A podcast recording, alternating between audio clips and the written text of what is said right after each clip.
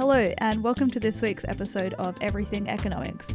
I am your host, Talia Murdoch, and would like to begin by acknowledging that we are on the unceded territory of the Coast Salish people, including the Musqueam, Squamish, and Tsleil-Waututh nations. Today's episode is quite a special one. I attended Climate Strike on Friday, September 27th in the city of Vancouver and joined about 80 to 100,000 people in the city marching from Vancouver City Hall across the Cambie Street Bridge until finishing outside of the Vancouver Public Library. I was so overwhelmed and amazed at the amount of youth, seniors, babies, parents, families, generations marching together, and especially at the number of First Nations people who were acknowledged and presenting on the day before and after the march.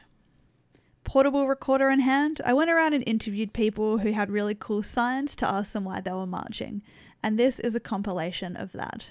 Enjoy. All right, why are you striking today? Um, because this affects everyone. Um, it affects especially like all the kids. I'm so proud to see so many children here. Um, and that's something that really affects me. It's as a someone who wants to have children, this is like something that I feel bad about. I feel bad that I want to have children. Um, and I feel like that's something I shouldn't be questioning. Um, I'm also very, uh, a, a very another personal level is very passionate about food systems, and um, it affects everybody differently everywhere. Some places will see seasons grow, and other peoples will have their land completely washed away. So that's why I'm here. Thanks. Three generations marching for climate change. So this is my dad, who's 90, and myself, and my son, who's 37. I won't tell you my age, but you can figure that out. And actually, we have grandchildren too that aren't here because they're on the Terry Fox run. But it's just their world, you know, and we've got to stop this. We've, I mean, it has to.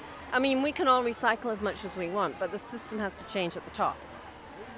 You know, thirty thousand on an electric car. not today, you know. Not, and you know, it, and we're not the greedy people. We're just um, trying to make things change, and they have to. Thank you. Yeah. Why are you striking today? Um, oh, just everyone else is peer pressure. And how do you feel about the crowd? Oh, it's I hate crowds, but I think it's for a good cause. It's the ultimate sacrifice. Yeah, I'm really anxious about uh, everything that's going on, and also about the crowd. Thanks for your time. It's okay.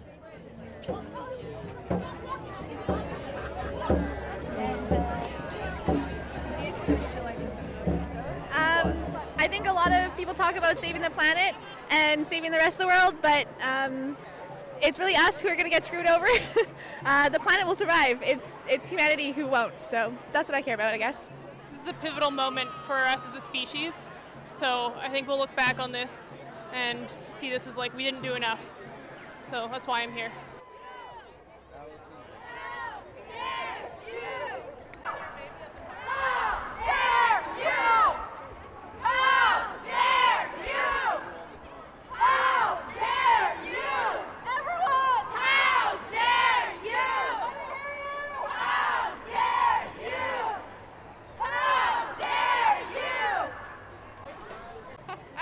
Ooh, yeah. Uh, okay. So We're this is Miso, the corgi. So we have a corgi dressed up as a hot dog. And so when you have a dog dressed as a hot dog, obviously it makes sense to match the hot dog. yes, yes. And so we have a sign that says hot dogs, not hot planet. Uh, and I will interject. These are veggie hot, Hot dogs. dogs, These are vegan hot dogs. Very key point. Just not quite enough uh, cardboard to spell that out uh, on our sign. Uh, and also, I think there's a lot of reasons we're all out here today. We're sharing the day with our awesome nephews uh, who are out of school, and we want a great future for them. Back to the corgi, though, they're quite short dogs, so rising sea levels are a big concern if you're a corgi owner. Saying that with a wink and a smile, among a billion other reasons. But uh, yeah, we're here. We want to make sure uh, everyone's voice is heard, and there's also equity among the climate conversation. And we want to see we want to see climate action now, like like all of your awesome listeners, all of your awesome friends. Uh, so thanks for having us and and listening to a bit of serious silliness. oh, well, I don't think enough is being done about climate change. I was at Rio de Janeiro 28 years ago, and this is my reward. I've been an environmental consultant for 28 years working on this issue, and I'm just thrilled to see everybody. I quit my job to be here. I quit corporation. I was working for a head office that didn't believe about climate justice. So I picked up everything and moved across west, and now I'm here fighting for my life and for the next future generation.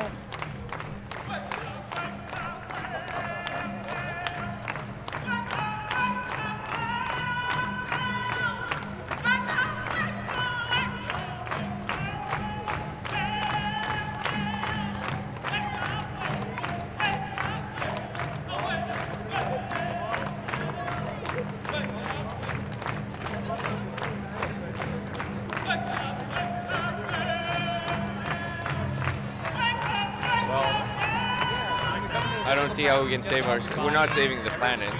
We're saving ourselves. The planet will be just fine without us. But I don't see how we can have climate justice or social justice or any kind of justice in a capitalistic and unjust system. So I think everything's connected. Extinction Rebellion's been pretty big in the UK and it's been changing things a lot. And so we also in Vancouver want to do a lot of actions. Uh, so we are gonna commit like we're gonna block the Burrard Bridge on October 7th to protest for, against climate change and to protest against business as usual. So we need numbers. It's gonna be very festive and really fun. There will be music and dancers and flags and food and come.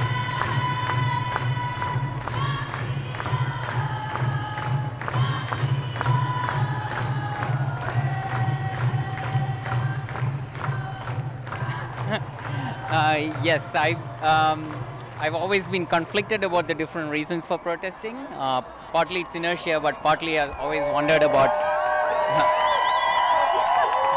and this is why. Um, I've of- often been conflicted because of all the nuances in the multiple messages that go into any protest. Like there are multiple reasons why people protest, multiple agendas, and wasn't always comfortable about supporting all the agendas that were um, in play. Uh, but this year, um, I'm a climate scientist myself, actually. um, but this year, I s- decided that uh, it was, uh, you know, it's, we, it's time to act. Uh, it doesn't matter if there are multiple messages involved, but uh, you know, we are all in this together. Um, one of my colleagues actually said, you know, if we had such complex issues, uh, we would never vote. Um, we, you know, voting is something we always do, even if things aren't perfect. And so, in the same sense, it's time to act as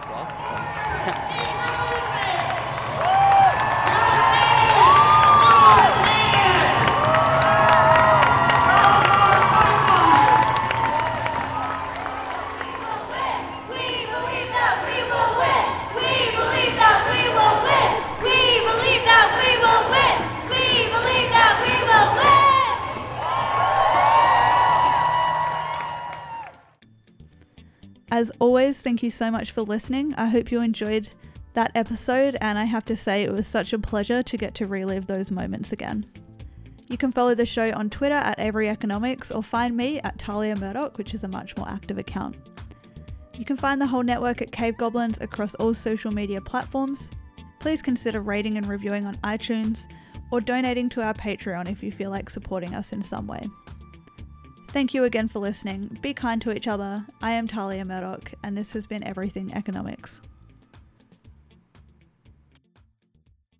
This is a Cave Goblin podcast. For other podcasts like this, visit cavegoblins.com. We hope you have enjoyed this program.